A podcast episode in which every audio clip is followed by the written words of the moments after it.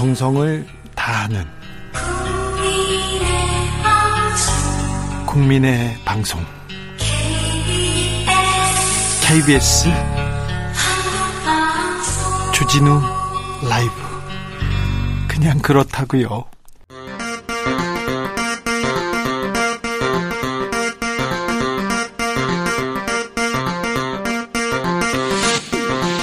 주진우 라이브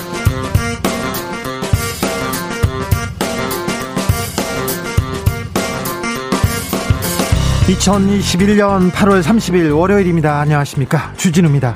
지금 이 시각 국회 5시로 예정된 국회 본회의는 열리지 않고 있습니다. 언론중재법 개정안 본회의 처리를 놓고 여야 막판 줄다리기 계속되고 있는데요.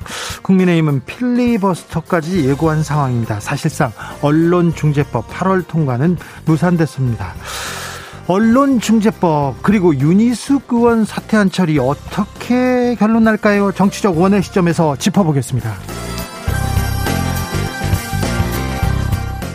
산불, 홍수, 폭염, 가뭄, 가을 장마까지 우리는 지금 기후 위기의 시대를 살고 있습니다.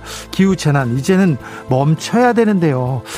그러기 위해서 탄소 중립 절실합니다. 문재인 대통령은 2050년 탄소 중립을 목표로 나아가겠다 이렇게 말을 했는데 오늘 국회 본회의에서 탄소 중립 기본법 상정됩니다. 통과될 수 있을까요? 우리 아이들이 살아갈 대한민국을 위해서 우리는 지금 무엇을 해야 하는지 훅 인터뷰에서 고민해 봅니다. 현지 검사가 가짜 수산업체한테 금품을 받았습니다. 라임 사태 때는 룸사롱 접대를 받았었죠. 그랜저 검사 기억하십니까? 벤치 검사도 있었습니다. 별장 성접대 사건도 있었고요. 이런 뉴스 끊이지 않는데 검찰 스폰서 관행 때문에 그렇습니다. 법무부에서 검찰 내 스폰서 관행 대대적으로 조사했는데 스폰서 있냐 이렇게 질문을 했더니 검사들은 어떻게 답했을까요? 김은지 기자가 전해드리겠습니다. 나비처럼 날아 벌처럼 쏜다. 여기는 주진우 라이브입니다.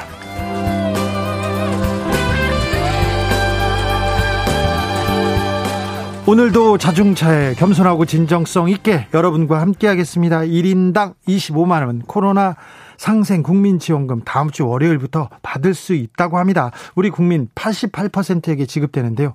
나는 받을 수 있을까 궁금하시죠? 네이버 앱 그리고 카카오톡 토스에서 국민 비서 서비스 알림을 신청하면 돌아오는 일요일에 내가 받을 수 있는 금액, 신청 방법, 기간, 사용법 등 알려준다고 합니다. 자세한 내용은 잠시 후 주스에서 정리해 보겠습니다. 오늘도 7시까지 주진우 라이브 함께 하겠습니다. 여러분의 의견 항상 듣겠습니다. 그리고 여러분의 뜻대로 저희가 따라가겠습니다. 뉴스도 열심히 전하겠습니다. 자, 샵 9730 짧은 문자 50원, 긴 문자는 100원입니다. 콩으로 보내시면 무료입니다. 그럼 주진우 라이브 시작하겠습니다.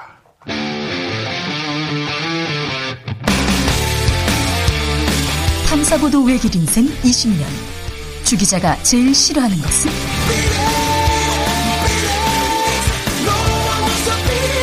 이 세상에서 비리와 부리가 사라지는 그날까지 오늘도 흔들림 없이 주진우 라이브와 함께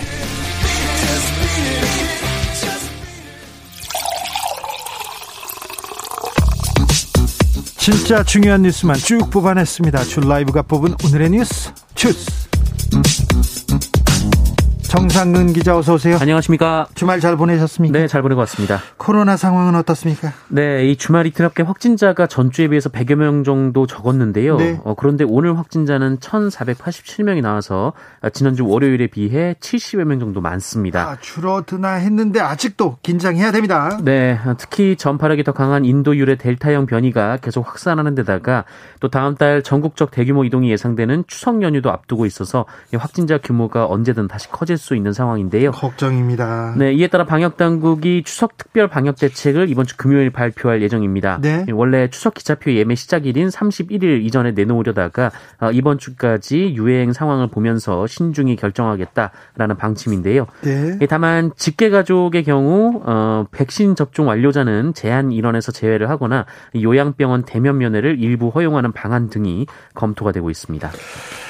부스 부스터샷 접종 계획 정부가 어, 말을 꺼냈습니다. 네, 정부가 접종 효과를 높이기 위한 추가 접종, 이른바 부스터샷을 올 4분기, 그러니까 10월부터 12월까지 접종할 예정입니다. 시작한다고 합니다. 네, 기본 접종 완료 6개월이 지난 분들이 대상이기 때문에 자연스럽게 고령층이나 고위험군이 대상이 될 것으로 보입니다. 네.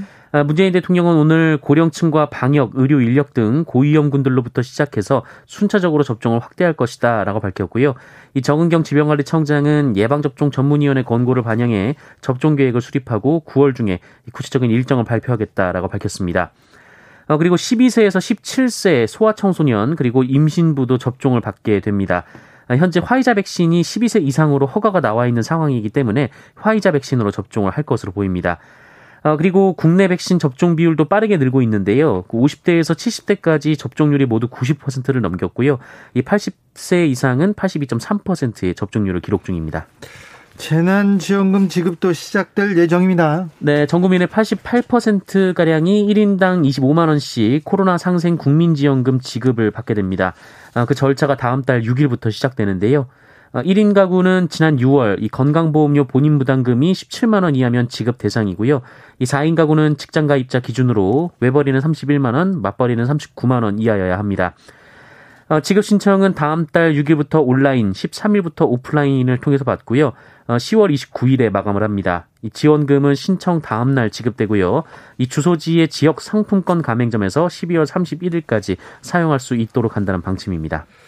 이슬람 국가 IS 테러에 대해서 미국이 아, 대응에 나섰습니다. 네, IS의 한 분파가 현지 시간으로 지난주 목요일 밤 아프가니스탄 카불 공항에서 테러를 일으켜 100여 명이 사망을 한 바 있습니다. 예. 아, 이에 대한 미국의 대응이 잇따르고 있는데요. 우리 시간으로 지난 토요일 미국이 이번 테러를 자행한 IS 호라산이란 조직원에 대해서 어, 조, 어, 조직의 조직원에 대해 이 무인기 공습을 단행해 두 명을 사살했다라고 발표했었고요. 어, 오늘은 카불에서 추가 자폭 테러 위험이 있는 차량을 공습했다라고 밝혔습니다. 이 미국이 사살한 두 명은 그 IS 호라산 조직원으로 알려져 있고 이 테러를 기획한 사람이라고 하는데 정확히 무슨 기획을 했고 어느 정도 개입돼 있는지는 전해지지 않고 있습니다. 네. 어, 그리고 오늘 발표한 차량 공습의 경우 이 상당량의 폭발물을 싣고 이동 중이었다라고 미국이 발표했고요. 또 성공적으로 목표물을 제거했다라고도 밝혔습니다. 테러에 대한 대응 아, 그런데 민간인 희생자가 나왔다는 보도가 이어지고 있습니다. 네, 어, 미군의 차량 폭발 과정에서 어린이 6명을 포함한 일가족 9명이 숨졌다. 이렇게 CNN이 보도했습니다. 이 두 살 배기 둘, 세 살 배기, 네 살 배기가 각각 한 명이 포함돼 있었다라고 하고요. 어, 또 AP통신도 아프간 당국자를 인용해서 어, 이번 공습으로 어린이 3명이 목숨을 잃었다라고 전했습니다. 어, 미군은 성공적으로 목표물을 맞췄다면서 민간인 피해 가능성을 조사하고 있지만 현재까지는 그런 징후가 발견되지 않았다라고 밝혔는데 어, 하지만 차량 제거 후 폭발 규모가 상당했던 것으로 파악돼서 어, 미군이 차량만 정밀하게 타격했다 하더라도 이 폭발로 인해 2차 피해로 이 민간인이 사망했을 가능성이 제기되고 있습니다. 한편 조 바이든 미국 대통령은 앞서 그 ISK 조직원들을 제거한 뒤 이번 공습이 마지막은 아니라고 밝혔고요. ISK라면 이 백악관 승인 없이 타격해도 된다는 지침을 군에 내린 것으로 전해지고 있습니다. 이 탈레반 측은 미군의 공습에 반발하면서 아프간 영토에 대한 공격 이렇게 주장을 했는데요. 어, 그러면서도 서방국들과의 외교 관계를 유지하길 원한다는 유화적인 메시지도 내놨습니다. 무고한 시민들의 희생은 아, 좀 사라져야 될 텐데 걱정입니다. 테러가 계속 이어지고 있고 민간인 희생자도 나오고 있습니다.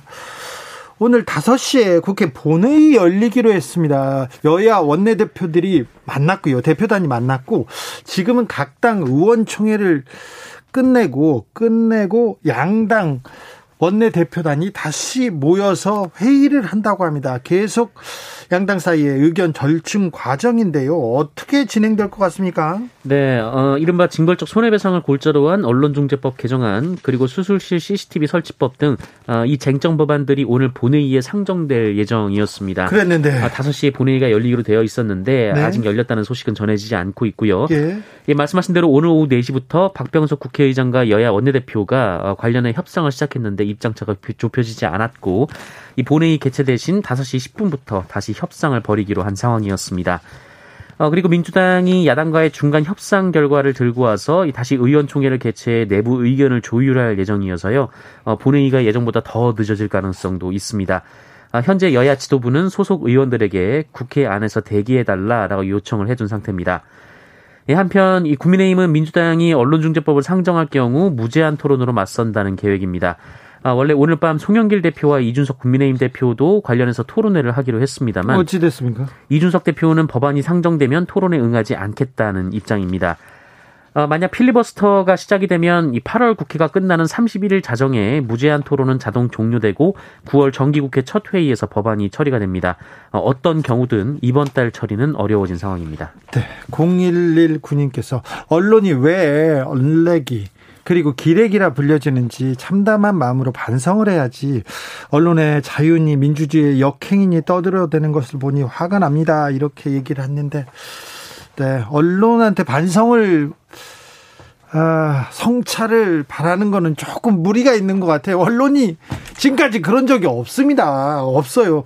아, 예전에 세무조사를 당했을 때, 아니, 회사, 기업은 세무조사를 해야 되거든요. 그런데 네. 안, 다, 안 했어요. 지금까지 안 하다가 갑자기 세무조사를 했더니요. 언론 탄압이라고 얼마나 길길이 날뛰던 거, 그거 좀, 어? 기억이 납니다. 그리고 언론 관계된 일에 대해서는 자성이나 반성 안 합니다. 남정호님께서는 언론중재법은 여론도 많이 갈려서 쟁점 법안 맞는 것 같은데요. 수술실 CCTV 같은 법안 여론이 갈리지도 않는데 왜 쟁점 법안이죠? 그렇습니다. 그렇습니다. 그런데 이게 어, 국민들은 수술실 CCTV 설치해라 이런 의견이 굉장히 높은데 국회로 가지 않습니까? 정치적으로 가면 이 여의도만 오면 쟁점 법안이 돼가지고 막 싸웁니다. 그래가지고 이게 쫙 갈라졌다, 절반이 갈렸다 이렇게 보도를 하고요. 그러면 언론이 그렇게 보도를 하면 쟁점 법안이 되는 겁니다. 네, 잘 어, 아무튼 쟁점 법안도 그렇고 중요한 법안, 민생 법안 빨리빨리 좀 처리했으면 좋겠습니다. 국회의원들. 어, 싸움도 좋고, 뭐, 토론도 좋은데, 일은 좀 제대로 했으면 합니다. 국민의힘이 경선 후보 접수 받기 시작했습니다. 네, 국민의힘이 오늘부터 이틀간 당내 대선 경선 후보 등록을 시작했습니다. 어, 경선은 다음 달 15일 1차 컷오프를 통해 8명을 추리고요. 어, 10월 8일 2차 컷오프를 통해 4명으로 후보를 다시 한번 추립니다. 아, 그리고 11월 5일 최종 후보를 선출할 예정입니다. 11월 5일이요? 네. 네. 어, 지금 국민의힘에서 가장 논란이 되는 부분은 역선택인데요. 아, 이 문제로 지금 굉장히 물밑에서 엄청나게 싸우고 있습니다. 네. 근데 생각하면은 그 내부에 있던 사람들은 역선택을 방지하자고 할 것 같은데 네. 반대입니다. 네. 어, 윤석열 최주영 후보는 역선택 방지 조항을 넣어야 한다라는 입장이고 네. 이 내부 주자인 홍준표 유승민 후보는 넣지 말자는 입장입니다. 네.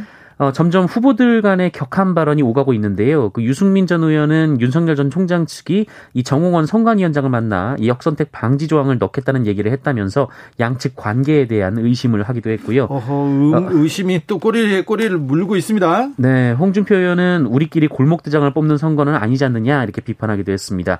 예, 반면 최지영 후보는 유승민, 홍준표 후보는 민주당 후보냐 이렇게 비난하기도 했습니다. 후보 접수 시작했습니다. 어, 사파 싸움 그리고 치열한 신경전 본격적으로 시작될 예정입니다. 정의당의 심상정 의원 대선 출마를 선언했습니다. 네, 네 번째 대권 도전을 선언했습니다. 네 번째입니다. 네, 이번 대선은 거대 양당의 승자 독식 정치를 종식하는 선거가 돼야 한다면서 민주당과 단일화할 이유가 없다라고 말해 이 대선 완주 의지를 표명했습니다. 아, 심상정 의원은 촛불 정부에 대한 실망을 희망으로 바꿀 수 있는 방법은 바로 진보 정당의 후보를 대통령으로 만드는 것이다라면서 아, 산업화 민주화 세력은 여전히 시장 권력 뒷바라지에 여념이 없다라고 말했고요. 어, 그러면서 심상정 정부는 생명과 인권을 지키기 위해서라면 시장을 단호히 이기는 정부가 될 것이다라고 밝혔습니다. 공수처 1호 사건, 조희연 서울시 교육감 사건 공소심의위원회가 열렸어요. 네, 이 공소를 앞두고 공소심의위원회가 공수처에서 열렸고요. 수사심의위원회 아니고 공소심의위원회입니다. 여기는. 네, 그렇습니다. 이 공소를 할지 말지 여부를 논의하는 자문기구인데요. 네. 이 조희연 서울시 교육감의 해직교사 부당 특별채용 혐의를 심의한 결과 공소심의위원회는 기소 의견을 냈습니다. 어, 조희영 교육감은 지난 2018년 이 전교조 출신 해직 교사 5명이 특별 채용될 수 있도록 부당하게 관여한 혐의 등을 받았는데요. 네. 어, 조희영 교육감은 본인 입장은 듣지 않고 수사들 수사관들만 입장을 들었다면서 반발하고 있는 상황입니다. 어, 그러면 검찰이 기소를 하고 재판이 열릴 가능성이 높아진 거죠? 네. 반드시 따라야 할 이유는 없지만 가능성이 높은 상황입니다. 음, 국토부가 공공택지 부지 발표했습니다. 네, 어, 14만 호의 입지를 국토부가 확정해서 발표를 했습니다. 어, 14만 호 중 12만 호는 어, 수도권에 몰려 있는데요. 어, 특히 경기도 의왕, 군포, 안산 경계지에 어, 그리고 어, 화성 진안에 이 대규모 택지가 형성이 됩니다. GTX나 뭐 철도, 광역급행 철도 GTX와 연계해서 개발할 것으로 보입니다. 이 내용은 자세히 나오는 대로 저희가 또 얘기하겠습니다. 아, 걱정입니다. 북한에서 움직임이 있어요. 영변 원자로 재가동했다는 소식이 들리기 시작했습니다. 네, 국제 원자력 기구 IAEA가 이 북핵 관련 연례 이사에 보고서를 냈는데 이 북한이 영변 핵시설에서 핵무기 원료인 플루토늄 생산을 재개한 것 같다라는 분석을 했습니다. 어, 이 논란의 원자로는 북한의 핵무기 제작과 관련된 핵심 시설로 여겨지는데요. 어, 여기서 가동 후 나오는 폐 연료봉을 재처리하면 핵무기 원료인 플루토늄이 추출이 됩니다. 예. 어, 이에 미국 행정부가 연합뉴스와의 통화에서 입장을 밝혔는데요. 예, 해당 보고서는 한반도 안전한 비핵화를 위해 대화 그리고 외교의 긴급한 필요성을 강조한다라고 답변했습니다. 어, 그러면서 북한과 대화를 계속 추진할 것이다라고 덧붙였습니다. 네, 대화를 통해서 북한 핵이 원자로가 움직이는 거는 좀 막았으면 합니다. 빨리 움직여 주세요. 아, 법무부 차관 우산을 무릎을 꿇고 우산을 씌워주는 그 사진을 보고 굉장히 놀랐는데요. 아, 과잉 의전 큰 논란이 됐습니다. 네, 지난 27일 강성국 법무부 차관이 충북 진천 국가공무원 인재개발원에서 아프가니스탄 특별입국자 지원 방안에 대한 브리핑을 했습니다. 어, 그런데 브리핑 내용보다는 다른 부분이 논란이 됐는데요. 네. 이 차관이 브리핑할 때 뒤에서 직원이 무릎을 꿇고 이 차관에게 우산을 씌워줬기 때문입니다. 무릎을 꿇고 우산을 씌워줘요. 이게 지금 때가 어느 때인데 과잉 의전 논란 불거졌어요. 네, 과잉 의전 논란이 불거졌는데요. 그 야당에서도 거센 비난이 쏟아졌고 여당에서도 비난했어요. 네, 결국 강성국 차관은 사과문을 내고 어, 직원의 숨은 노력을 미처 살피지 못했다며 이유를 불문하고 국민 여러분께 사과드린다라고 밝혔습니다. 어, 그런데 이후 논란이 더해졌는데요. 해당 직원이 우산을 뒤에서 씌워주고 있었는데 어, 카메라에 걸린다라면서 이 직원의 무릎을 꿇게 만든 당사자들이 바로 기자들이라는 지적이 나왔기 때문입니다. 옆에서 옆에서 우산을 씌워주니까 카메라에 걸린다고 뒤로 가라고 뒤로 가라고 내리라 앉아라 앉아라 이렇게 했습니까? 네 직원이 차관보다 더 키가 컸는데요. 네. 그러다 보니까 카메라에 걸린다며 어, 비키라라고 얘기를 했고 이 직원이 좀 불편하게 엉거주춤한 자세로 있다가 어, 차라리 무릎을 꿇게 된 그런 상황이 있었던 겁니다. 어, 현장에 있었던 기자가 이런 증언을 했는데요. 그 언론이 왜 이 부분은 보도하지 않았는지 비판하는 목소리도 나오고 있습니다. 이런 내용에 대해서 언론에서는 뭐 자세히 나오지 않죠. 그런데 어, 대선 주자인 황교안 전 국무총리 어, 왜 황교안 후보가 여기서 왜 나오죠? 네, 황교안 정무총리가 이 법무부 차관 과잉 의전 논란 관련해서 입장을 밝혔는데요. 아, 네, 입장을 냈어요? 네, 21세기 자유 대한민국에서 있을 수 없는 일이라면서 이 문재인 정부가 권위주의 정부임을 만천하에 알리는 상징적인 영상이라고 비판했습니다. 어, 그런데 이 황교안 전 총리의 이 과잉 의전 논란이 다시 한번 불거지고 있는데요. 아, 그때 조금 네, 과했다고 유명했지 않습니까? 네, 지난 2016년 이 황교안 전 총리가 KTX 열차에 탑승하기 위해 그 열차 플랫폼까지 관용차를 타고 와서 어, 시민들의 이동이 제한이 된 적이 있었고요. 열차 플랫폼 저는 그 차를 타고 선로로 철로로 이렇게 갈 줄 알았어요. 네, 어, 굉장히 근접해서까지 내려왔습니다. 네. 아, 그리고 2015년 7월에는 이 서울 구로 노인복지관에 방문했을 때 어, 황교안 전 총리가 엘리베이터를 이용해야 한다는 이유로 이 노인들의 엘리베이터를 이용하지 못하고 계단을 이용하는 사진이 퍼지기도 했었습니다. 아무튼 그 존재감을 좀 보여주려고 예, 황교안 총리가 의전에 아, 숟가락을 댄 것 같습니다. 네. 이게, 이게 이 논란을 왜, 왜 이런 논란에 끼지? 이렇게, 어, 정치자분들이나 국민들은 생각할 텐데, 어, 정치인들 있지 않습니까? 대선 주자들은 기사가 안 나오는 것보다 낫습니다. 이렇게. 약간 논란이 되더라도, 약간 욕을 먹더라도 지금 기사 나왔다고 좋아하실 것도 같습니다. 네. 그런 측면도 있어요. 그랬으니까 이 논란에 끼어들었겠죠. 네. 아, 전자 발치를 끊고 사라진 50대가 있었는데, 살인 사건을 저질렀어요. 네, 매우 충격적인 사건이었는데요. 이 예. 지난 금요일 이 전자발찌를 끊고 잠적한 이 성범죄자 50대 강모 씨가 오늘 아침 경찰에 자수 어제 아침 경찰에 자수한 뒤 어, 자신이 이틀 새 여성 두 명을 살해했다고 진술했습니다. 어, 전자발찌를 끊기 전에 한 명, 그리고 끊고 나서 다른 한 명을 살해한 것으로 조사가 됐고. 아, 미 피해자 모두 좀 잘 아는 사이였다고요? 네, 평소 알고 지내던 사이라고 합니다.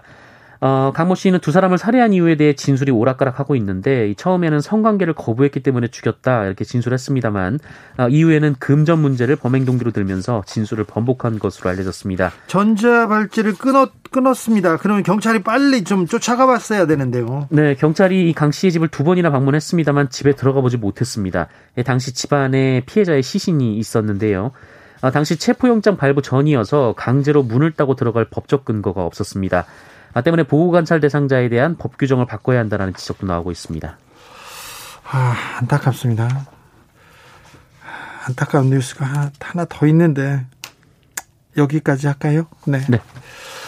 0358님께서 법무부 차관이 사진 안 잡힌다고 뒤로 가라고 지적한 사람도 기자고 뒤로 가서 무릎 꿇었다고 지적한 사람도 기자고 그렇죠. 그걸 또 비판하는 사람도 기자고 예. 그리고 또 논란이 나오면 뒤에 숨는 사람도 기자고 그렇습니다. 네. 아, 주스 정상근 기자 함께했습니다. 감사합니다. 고맙습니다. 교통정보센터 다녀오겠습니다. 정현정 씨. 주진우 라이브.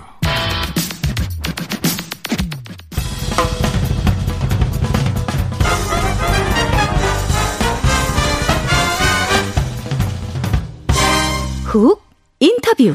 모두를 위한 모두를 향한 모두의 궁금증 훅 인터뷰. 지구가 뜨거워지고 있습니다. 아프다고 막 외치고 있는 것 같아요. 지구촌 곳곳에서 기후 재난. 아, 이거 멈추기 위해서는 지금 당장 탄소 배출을 줄이기 시작해야 된다고 하는데 2050 탄소 중립위원회가 출범한 지 3개월 됐습니다. 그리고 오늘 국회 본회의에서 탄소 중립 기본법 상정된다고 하는데요. 탄소 배출을 줄이기 위해서 지구를 위해서 우리가 해야 할 일 생각해 보겠습니다. 윤순진 2050 탄소 중립위원회 공동위원장 안녕하세요. 예, 안녕하세요. 윤순진입니다. 어, 환경대학원 교수님이셨죠 서울대에서. 예, 지금도 교수입니다. 아, 그러셨어요. 이게 비상임이거든요. 네, 네. 그리고 환경에 대해서 계속 글도 많이 쓰시고요. 예, 예. 제가 교수님 글 많이 봤습니다. 감사합니다. 네. 2050 탄소 중립위원회 대통령 직속 기구인데요. 이거 언제 어떻게 만들어진 기구입니까? 아, 예. 작년 10월에 그 문재인 대통령께서 10월 어, 28일 날 국회에 가셔서 2021년도 어, 예산안에 대해서 시정 연설을 하시면서 탄소 중립을 선언을 하셨어요. 네. 그리고 지난 12월 초에 2050 탄소 중립 추진 전략이 나오면서 추진 체계로 탄소 중립 위원회가 제시가 됐고요. 그래서 올해 5월 29일 날 출범을 하게 됐습니다. 예. 근데 이게 지금 어 굉장히 인원수가 많습니다. 저랑 국무총리, 김부겸 국무총리께서 공동위원장이고요. 네.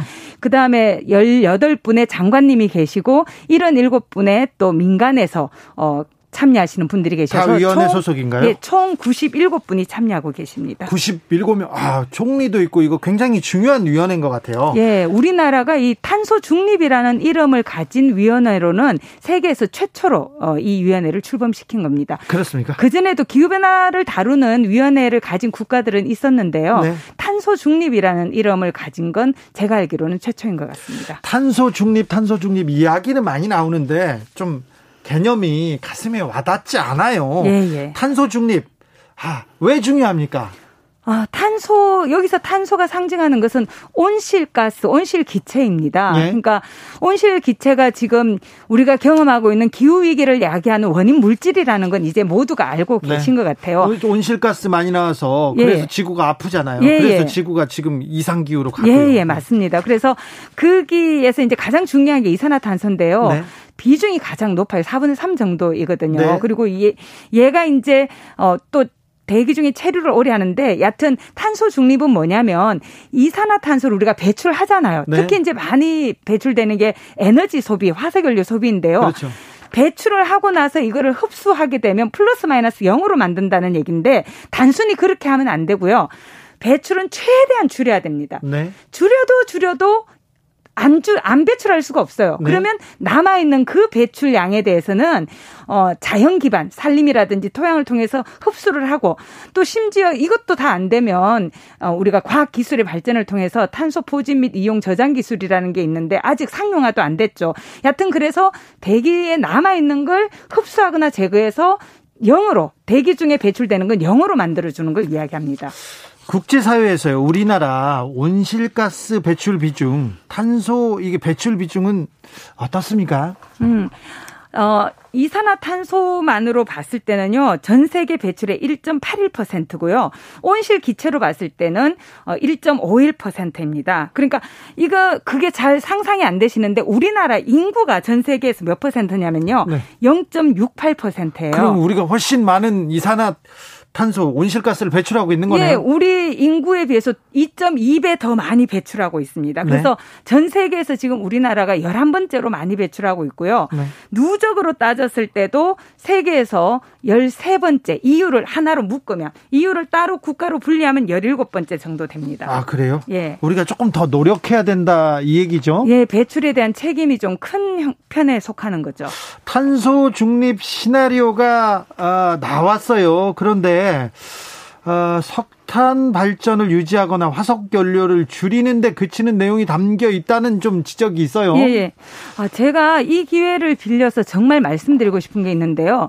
그 시나리오는 이게 바람직한 방향이니까 1위로 가자 이런 의미가 아니에요. 네. 잘못 오해하고 계신데 시나리오는 뭐냐면요. 사실 탄소 중립 시나리오니까 모두 다 탄소 중립을 지향합니다. 세안 다. 네. 근데 1, 2안은 국내에서는 탄소 중립이 안 돼서 해외 협력을 통해서 영어로 만든다는 얘기고 사망 같은 경우는 국내에서 탄소 중립을 실현한다는 거예요. 예? 그러면 1, 2안은 왜 그게 국내에서 안 되느냐? 이란에는 석탄 화력이 남아 있어요. 석탄 화력 발전소를 많이 지었잖아요.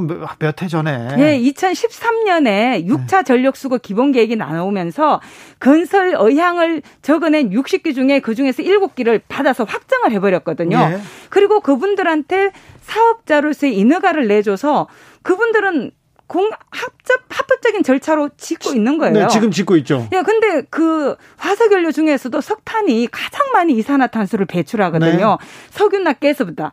그래서 이걸 닫는 게 중요한데 중요한 건 뭐냐면 그 시나리오는 석탄을 그대로 가동했을 때는 어떻게 되느냐를 보여주는 거예요. 그러면 아까 말씀드린 흡수원 국내에서 흡수 산림을 통해서 흡수하고 CCUS라는 걸 9,500만 톤을 넣어서 처리를 해도 다 처리가 안 돼서 국내에서 남는 거예요. 네. 그런 건 우리가 탄소 중립을 약속을 했으니까 해외 조림이나 국제 탄소 시장을 이용해야만 된다는 거고요. 네. 이 안은 LNG가 있기 때문에 아까 말씀드린 것처럼 마찬가지로 CO2가 국내에서 계속 나오고 여기에 CCUS라고 그 기술을 넣고 흡수를 해도 남아요. 네. 그래서 해외에서 줄이지 않으면 탄소 중립이 안 된다는 거고 사만은 국내에서 가능하다는 거예요. 그러면 그 화석 발전소, 화석 네. 연료를 어, 주로 하는 발전소를 닫는 겁니까? 네, 그렇죠. 사만으로 가려면 석탄 화력 같은 건 닫아야 되는 거죠. 네. 예, LNG도 더 이상 남겨두면 곤란하다는 거예요. 사만 같은 경우는. 네. 그래서 그게는 여전히 이제 원전은 설계 수명이 남아 있는 게 그때도 있기 때문에 그거는 가동을 하고요. 그 다음에 또 다른 수소라든지 뭐 연료전지 이런 걸 써서 발전을 한다는 얘기입니다. 자, 이상적으로 4만을 목표로 하고 가야 어, 2050 탄소 중립이 가능한 것 아닙니까? 근데 어, 석탄 발전소, 석유 화력 발전소 닫아라 이게 현실적으로 가능합니까? 어 그게 가능하려면 법을 만들어야 됩니다. 네. 어 다른 나라들에서도 지금 석탄 화력 발전소 많이 닫고 있거든요. 네. 근데 어떤 국가도 강제로 그렇게 할 수는 없어요. 우리가 예. 또 사회주의, 공산주의 국가도 아니잖아요. 그래서 그렇게 하도록 하기 위해서는 사회적 합의가 있어야 되고요. 아, 석탄은 더 이상 안 된다. 그러면 법을 만들어서 그 법에 따라서 닫도록 해야 되는데 아니 그리고 또 보상이 필요한 거죠. 그래서 많은 국가들에서 그 보상을 통해서 닫아 나가는 방법을 쓰고 있어요. 근데 우리나라가 더 힘든 게 뭐냐면 말씀하신 것처럼 우리는 지금 막 지어진 게 두 개가 있고요. 다섯 개 아직 짓고 있거든요. 네. 다른 나라에서 닫은 석탄 발전소는 오래전에 지은 게 대부분이에요. 독일 같은 경우는 가장 최근에 지은 게 2012년부터 가동하기 시작한 거거든요. 그다음부터 화석연료 쓰는 발전소 닫았잖아요. 예. 근데 우리는 이명박 정부 때, 예, 박근혜 정부 때 계속해서 늘려나가면서 예. 일이 이렇게 어려워진 거 아닙니까? 그, 그렇죠. 그때 당시에 어, 후쿠시마 사고도 발생했을 뿐만 아니라 2011년에 9.15 순환정전이 발생을 해서 더 많은 전력을 풍부하게 안정적으로 공급해야 된다. 이게 너무 중요했던 거죠. 네. 네. 그런데 이 탄소 중립 얘기할 때마다 보수 언론에서는 원전 얘기를 하지 않습니까? 예, 예. 원전이 탄소 중립을 위해서 역할을 해야 됩니까? 원수, 원전의 지속 가능성에 대해서는 어떻게 보시는지요? 어, 저는 우리가 이미 지난 대선 때, 어, 이 19대 대선이었죠. 그때 다섯 분의 유력, 어, 후보자들께서 네. 한분 빼고, 어, 네 분이 다 단계적 어, 탈원 전에 동의하셨어요. 네네. 그게 공약에 들어가 있었어요. 예. 그리고 나서 문재인 대통령이 후보일 때 내세웠던 공약 중에 가장 많은 지지를 얻었던 게 탈석탄 탈원전 그 정책 공약이었거든요. 그래서 이제 이 정부에 들어와서 그게 하나의 국정 과제가 된 거죠. 네. 그래서 저는 이걸 뒤집을 만한 사건은 어, 그 그런 상황 변화는 없다. 그리고 전 세계 지금 원전 시장을 보면은 굉장히 축소되고 있어요. 지금 신규 전력에 투자되는 돈의 8 60 어, 79%, 70%가량이 재생에너지고 네. 용량으로는 83%가 재생에너지입니다. 기술도 계속 지금 발전하고 있고요. 계속 단가가 떨어졌죠. 최근 10년 동안 어 태양광 같은 경우는 84%나 비용이 떨어졌고요. 네, 효율은 높아졌고. 예, 풍력 같은 경우는 해상 풍력 같은 경우는 54%, 육상 풍력은 46%나 떨어졌어요. 그러니까 그만큼 어, 비용이 자꾸 떨어지기 때문에 이쪽 시장이 늘어날 뿐만 아니라 원전이 사실은 기후 위기 때문에 위험한 것도 있습니다. 왜냐하면 냉각수가 필요한데 그 냉각수로 사용될 해양 온도가 지금 올라가고 있고요. 예. 그다음에 작년에 우리나라 태풍 마이삭 하이선이스 갖고 염분 때문에 그 변전 시설에 문제가 생겨서 멈춰섰거든요. 네. 그리고 어, 지진도 계속해서 발생할 가능성이 높아지고 있고 가장 문제는 또 사용 해결료를 처리할 방법을 아직도 찾지 못했다는 거죠. 네. 그래서 주민 수용성도 약하고 뭐 이런 여러 문제가 있습니다. 그래서 국정 방향이 바뀌지 않았기 때문에 시나리오에는 반영을 하지 않았습니다. 네. 아무튼 우리나라 아니 선진국에선 탈석탄 어, 진행이 이미 수십 년 전부터 시작됐는데 우리나라 탈석탄은 잘 진행하고 있습니까? 아, 최근 들어서, 어, 저기, 닫은, 노후 원전, 나, 노후 석탄화를 그랬을 때 30년이거든요. 네. 이게 지금 닫은 게몇 기가 있고요. 또 최근에는 기후위기 때문이 아니라 사실 우리 사회 미세먼지가 굉장히 심각했잖아요. 그래서, 어, 계절 관리제라는 걸 2019년에 도입해서 2019년, 20년, 지금 12월에서 어, 3월까지 계절 관리제를 하면서 석탄 화력 발전소를 멈춰 세웠습니다. 네. 그리고 가동되는 걸 어, 80%로 이 가동 가동률을 낮추고 이런 일들을 하면서 미세먼지 문제도 해결이 되고 사실 CO2 배출도 좀 줄어드는 효과가 있었죠. 네. 오늘 국회에서 탄소 중립 기본법이 처리될 그 예정입니다.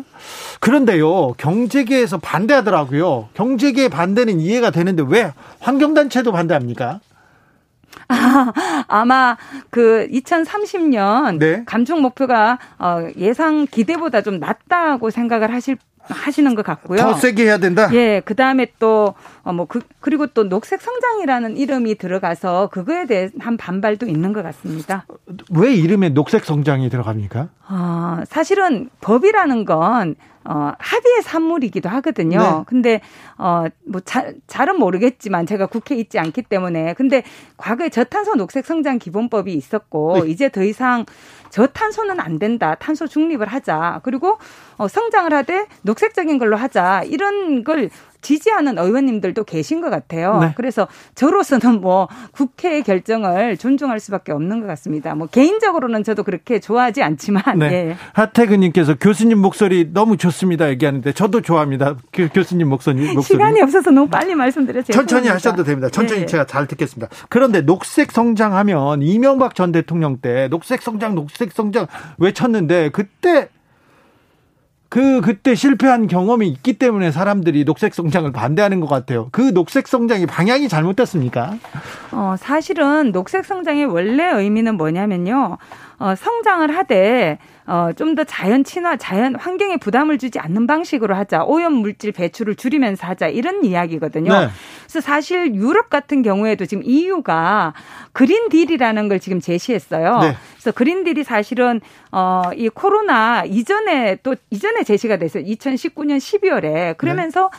새로운 성장 전략이다. 이렇게 이제 발표를 했거든요. 예. 그래서 제가 볼 때 정부가 성장을 포기하기는 어려울 것 같아요. 왜냐하면 일반 시민이 우리 더 이상 성장하지 말자, 탈성장하자 이렇게 나오지 않는 한은 성장을 포기하기 어려운데 그러면 성장을 해야 된다면 그래도 녹색으로 하자 이런 의미가 있는 거겠죠. 근데 이명박 정부에서는 녹색 성장이라는 말을 사용했지만 4대강 사업이라든지 뭐 원전 확대 이런 걸 하면서 시민 사회에서는 그런 게 어, 적절한 방향이 아니다 이렇게 보신 거고요. 또 최근에 들어서는 성장 자체가 기후 위기를 가져왔는데 우리가 성장을 여전히 붙들고 있는 게 말이 되냐 네. 이런 비판이 있는 거죠. 탄소 중립 아, 국민들 굉장히 관심이 많습니다. 특별히 젊은 층들이 굉장히 지금 탄소 중립으로 가야 된다. 그래야 기후 위기에서 벗어날 수 있다. 나라도 뭐라도 실천하겠다. 이런 의지가 좀 대단한 것 같습니다. 7617님께서 탄소 중립 국경제도 시행된다는데 우리나라 산업은 얼마나 대비가 돼 있는지 단순히 환경 문제만은 아닌데 말이죠. EU에서 이미 탄소를 가지고 세금을 매기거나 이걸 가지고 정책화, 무기화하기 시작했어요. 예, 예. 지금 우리가 기후 위기 그러면 그냥 많은 분들이 기후 기후 재난을 떠올리고 기상의 문제다 이렇게 네. 생각하시기 쉬운데요. 그것도 굉장히 심각하지만 그것만은 아닙니다. 왜냐하면 기후 위기의 파국적인 결과를 막기 위해서 지금 전 세계 기업이나 국가가 노력을 하기 시작했고요. 네. 그래서 더 이상 탄소를 비용을 지불하지 않고 배출하는 것은 이제 더 이상 수용할 수 없다. 이런 분위기가 만들어지고 있어요. 물론 이걸 선진국에 의한 사다리 걷어차기다. 이렇게 표현하는 분도 계시지만 네네. 워낙 객관적인 상황 자체가 심각해지고 있기 때문에 대응의 긴급성, 시급성이 중요해지고 있기 때문에 그런 정책에 드러내놓고 반대할 수가 없습니다. 근데 아시는 것처럼 지금 EU 같은 경우에는 다섯 개 부문에 대해서 탄소 국경 조정제를 적용하겠다 그랬어요. 네. 거기에 철강, 시멘트, 비료, 알루미늄, 전기 이런 게 있는데요. 우리 기업들 대비해야 되겠네요. 특히 우리나라가 문제가 되는 게 철강이죠. 예? 철강이 지금 EU로 수출되는 게 지금 어 수출 품목의 10% 이상을 차지하고 있기 때문에 철강 부문에서 그것이 주는 그 영향이 있다고 저는 알고 있습니다. 그래서 아. 지금 어, 철강 같은 경우는 뭐가 문제가 되냐면요. 철강을 생산할 때 에너지를 쓰기 때문에 발생하는 것도 있지만 공정 자체에서 어, 이 철을 만들 때 환원시키기 위해서 코커스를 집어넣는데 그게 반응을 해서 CO2가 나옵니다. 이산화탄소가. 네. 그래서 그것을 피하기 위해서 수소하는 제철이라 그래서 그 코커스 대신 수소를 사용하는 방법을 지금 개발하고 있는데 아직 상용화가 안 된 상태니까 굉장히 노력을 많이 하는 걸로 알고 있습니다. 알겠습니다. 환경 문제가 아니네요. 지적하신 대로 단순 어, 경제에도 지금 밀접하게 관련이 있기 때문에 바로 바로 준비해야 될 것 같습니다. 6540님께서 고기 없는 월요일이 온난화 방지 국제 운동입니다. 얘기하셨고요. 6540님이 어, 이런 또 지적도 했습니다. 채식부터 해야 됩니다. 탄소 중립 실천은 각자 손안에 있어요. 그런데 네. 어, 이게 대규모 축산업 소가 그렇게 탄소를 많이 배출한다면서요? 예, 예, 많이 배출합니다. 뭐 연구에 따라서 다르긴 한데요. 제가 본 연구 중에 그래도 제일 작게 그 계산한 게 소 1kg, 그러니까 소고기 1kg을 생산할 때 25.6kg의 CO2가 발생한다. 이렇게 그래요? 예, 어떤 논문은 60kg로 나온 것도 있어요. 그래서 이거는 이제 사용한 사료 장 사료의 생산까지 보느냐, 뭐 어디에서 오는 걸 보느냐, 냉동하느냐, 냉장 모든 게 에너지 투성이고요. 네. 특히 소 같은 경우는 단초동물이라 그래서 되새김을 하거든요. 네. 그때 트림을 하는데 그때 메탄이 많이 발생을 해요.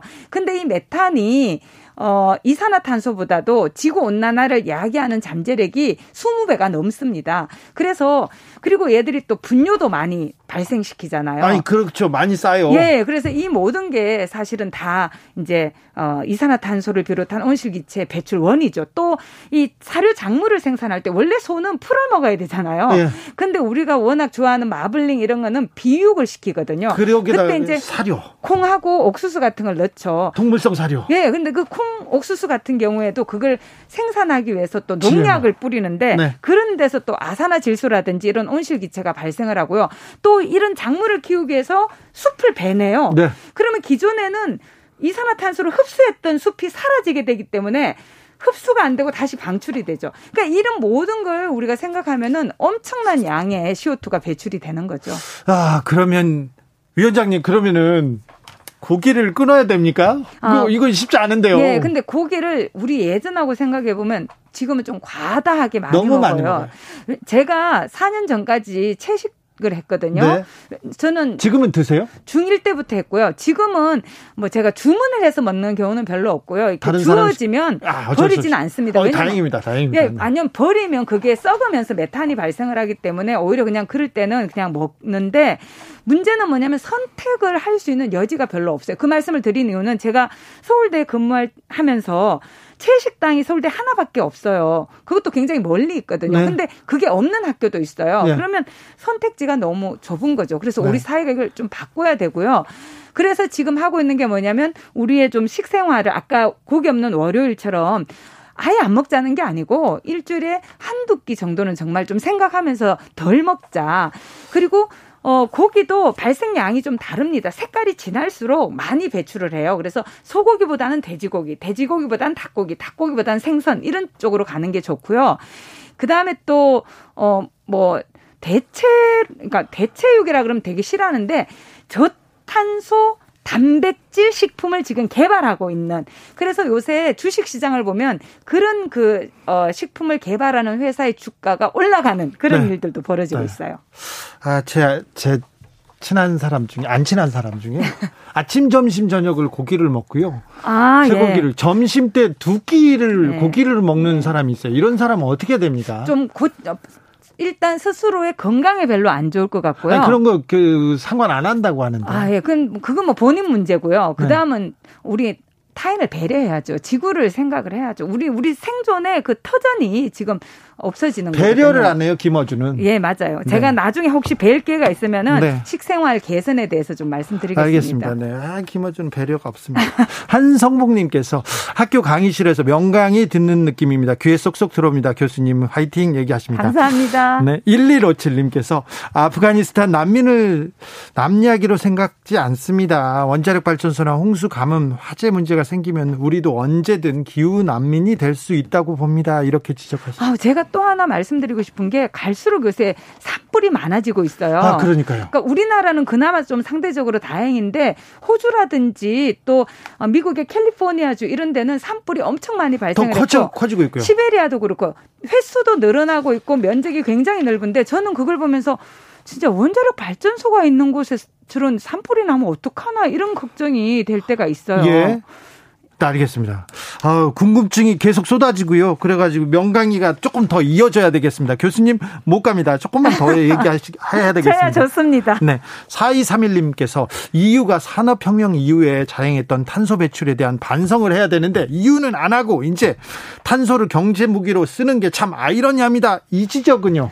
예, 옳은 지적이라고 생각을 하는데요. 그래도 다행인 건 뭐냐면 EU를 비롯해서 이런 미국, 뭐 캐나다, 호주 이런 나라들을 우리가 예전에 부속서 1국가라고 불렀어요. 네. 그게 뭐냐면 기후변화 협약문 뒤에 부속서, 부속 문서가 들어있는데 거기 나열돼 있던 국가라는 의미인데 이 국가들은 사실 1992년에 그걸 채택을 할 때 2000년까지 90년 수준으로 안정화시키자 이런 약속을 했고요. 네. 또 교토 의정서라는 걸 1997년에 우리가 채택을 해서 얘가 2005년에 발효가 됐고 2008년에서 12년 사이 5년 동안 평균 그 감축량을 90년에 비해서 5.2% 줄이기로 했거든요. 네.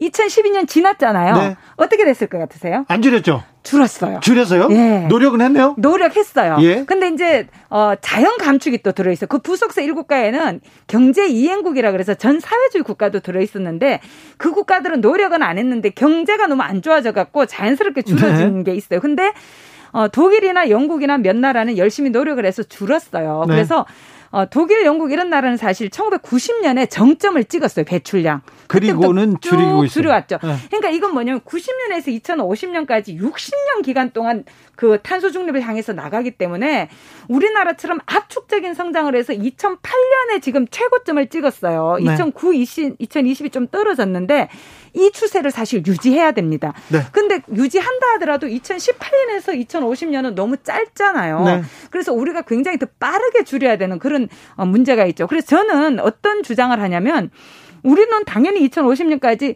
탄소 중립해야 된다고 생각하고요. 네. 우리보다 앞서서 산업화를 했던 국가들은 네.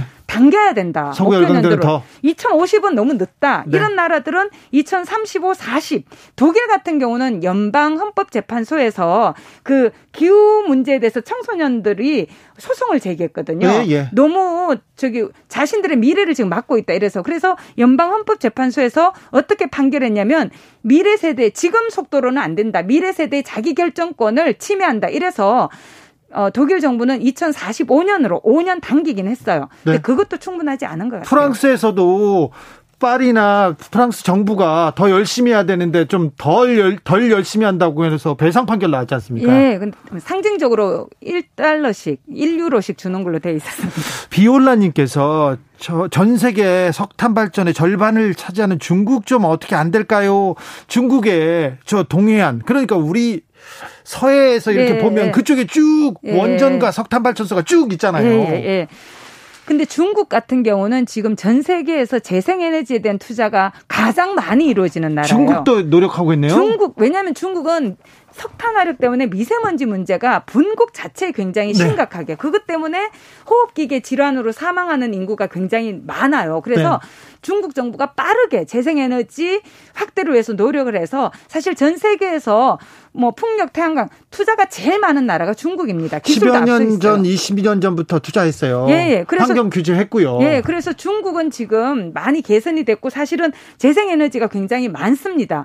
그리고 중국은 뭘 약속했냐면 2060년 탄소 중립을 약속을 했어요. 그래서 2050년보다는 10년 뒤지만 어 많은 분들은 또 뭐라 그러냐면 선진국보다 오히려 더 힘들다 이렇게 평가하는 분들도 네, 예. 계세요. 그러니까 중국이 하여튼 2060년 목표라도 달성을 해주는 게 굉장히 중요합니다. 중국한테도 좀 저희가 압박을 해야 되겠네요. 네, 더 같이 가야 되니까요. 네. 중국도 지금 허난성에 천년 만에 그 빈도에 비가 내렸잖아요. 요번 여름에. 네. 그래서 거기에 지하철에 갇혔던 사람들이 막 사망하고 지하 터널에 있던 사람들이 네. 수십 명이 사망하고 그랬거든요. 나왔죠. 그리고 삼엽댐이라 그래서 쓰리골조스 댐 그것도 지금 어 그게 붕괴될 수 있다 그래서 2,500만 명인가가 지금 아마 이주를 하고 뭐 이런 일들도 일어나고 있어요. 그러니까 중국이 남의 일이 아니에요, 지금. 그건 부, 워낙 큰 나라니까. 거긴 부실 공사 때문 아닌가요? 아, 뭐 그것도 저는 그건 잘 모르겠는데 하여튼 음. 중국에서도 지금 사막화 현상이 굉장히 심각하고요. 네, 네, 심각합니다. 이런 요번에 폭우라든지 이런 문제를 보면 중국도 기후 재난을 당하고 있기 때문에 네. 이런 문제를 어, 쉽게 생각하지는 못할 거예요. 아, 중국도 재생에너지를 위해서 환경을 위해서 되게 노력하는 걸 보고 있어요. 예, 우리 그리고 산업이잖아요. 네. 우리도 조금 더 노력해야 될 것 같습니다. 중국도 아는데 우리가 못할 소냐. 맞아요. 고주홍님께서 교수님 말대로 실행하려면 모든 산업을 멈춰야 가능할 수도 있습니다. 무공의 유토피아를 만들 생각이 아니라면 지나친 주장 아닌가요? 그 변화하는 산업 구조에 대한 고민도 탄소중립위원회에서 좀 하고 있죠. 산업계, 경제계 입장도 좀 들어보고 계시죠? 예, 오히려 저보고 산업계를 너무 어, 듣는다 이렇게 비판하죠 시민사회에서는. 뭐 아, 네. 그렇진 않고 저는 무게중심을 잡고 있고요. 네. 이 위기라는 게 위험과 기회가 함께 온다 그러잖아요. 네. 사실 저는 이 기후 위기가 자연이 우리에게 보내는 경고라고 저는 20년 동안 지금 외치고 있거든요. 네. 그래서 우리에게 청구서를 보내고 있어요. 왜냐하면 우리 기후 위기를 야기하는 온실 기체에 대해서 아무런 대가를 지불하지 않고 계속 무, 정말 공짜로 이걸 배출해왔기 때문에 기후 위기에 직면한 거거든요. 네. 그러니까 더 이상은 이렇게는 안 된다는 거죠. 그래서 오히려 이런 자연 이 주는 신호에 맞게 우리의 산업 구조를 다시 재편해야 되는 거죠. 네. 그래서 지금 그것이 기회란 게 아까 말씀드린 것처럼 태양광, 풍력, 전기차 뭐 이런 것들이 새로운 산업이 돼서 우리에게 새로운 어떤 일자리를 만들어주고 경제에 어, 활력을 주는 그런 분야가 지금 되고 있습니다. 네. 6010님께서 장례식장 일회용품만 줄여도 소 만 마리는 더 키울 수 있지 않을까요? 일회용품 우리나라 너무 많잖아요. 예, 예. 제가 아까도 뭐, 목이 마르냐 그래서 그렇다 그랬더니 컵을 사용하시는 것 같아서 제가 여기는 지금 텀블러를 갖고 왔습니다. 네. 어, 굉장히 그, 저도 장례를 치러본 적이 있는데요. 너무 정말 그 많이 사용을 하죠. 독일 같은 경우에는 7월 어, 4일부터 일회용품 플라스틱 일회용품을 생산도 소비도 못하게 했습니다. 생산도 안 합니까? 예, 못하게 돼 있어요. 네. EU 같은 경우도 지금 그런 쪽으로 가고 있거든요. 네. 그리고 사실 우리나라도 제주도부터 지금 장례식장에서 일회용품 못 쓰게 됐습니다. 네. 그러니까 그런 정책들을 우리가 마련하고 시민들이 그만큼 지금 코로나 때문에 재택을 많이 하고 집에 머무는 시간이 길면서 배달도 많이 하고 뭐 음식도 그렇고 여러 가지 배달을 많이 하면서 우리 포장재 보면서 굉장히 경각심을 느끼거든요. 네. 그래서 다회용기를 많이 사용하는 방향으로 가야 되고 애초부터 생산 단계에서 감량하고 또 재활용이 가능한 소재를 쓰고 이런 방향으로 가야 되겠죠. 마지막 30초 남았습니다. 탄소 중립위원장으로서 국민들한테 아, 꼭 말하시고 싶은 거 있으면 부탁드리겠습니다. 네. 어, 기후 위기 이제 더 이상 미래의 문제도 아니고요. 남의 문제가 아닙니다. 지금 여기 우리에게 일어나는 나 우리의 문제입니다. 그리고 산업계가 많은 배출하지만 사실 산업계에서 생산하는 거 시민들이 소비하거든요. 네. 시민이 저는 바뀌어야 된다고 생각합니다. 시민이 정치인들에게 꾸준히 요구해야 되고 기업에 요구해야 된다고 생각합니다. 네. 우리가 문제 해결에 열쇠를 쥐고 있습니다. 저도 요구하겠습니다. 오늘 말씀, 말씀 감사합니다. 윤순진 2050 탄소중립위원회 위원장이었습니다. 예, 감사합니다. 저는 잠시 숨 좀 돌렸다 6시에 돌아오겠습니다.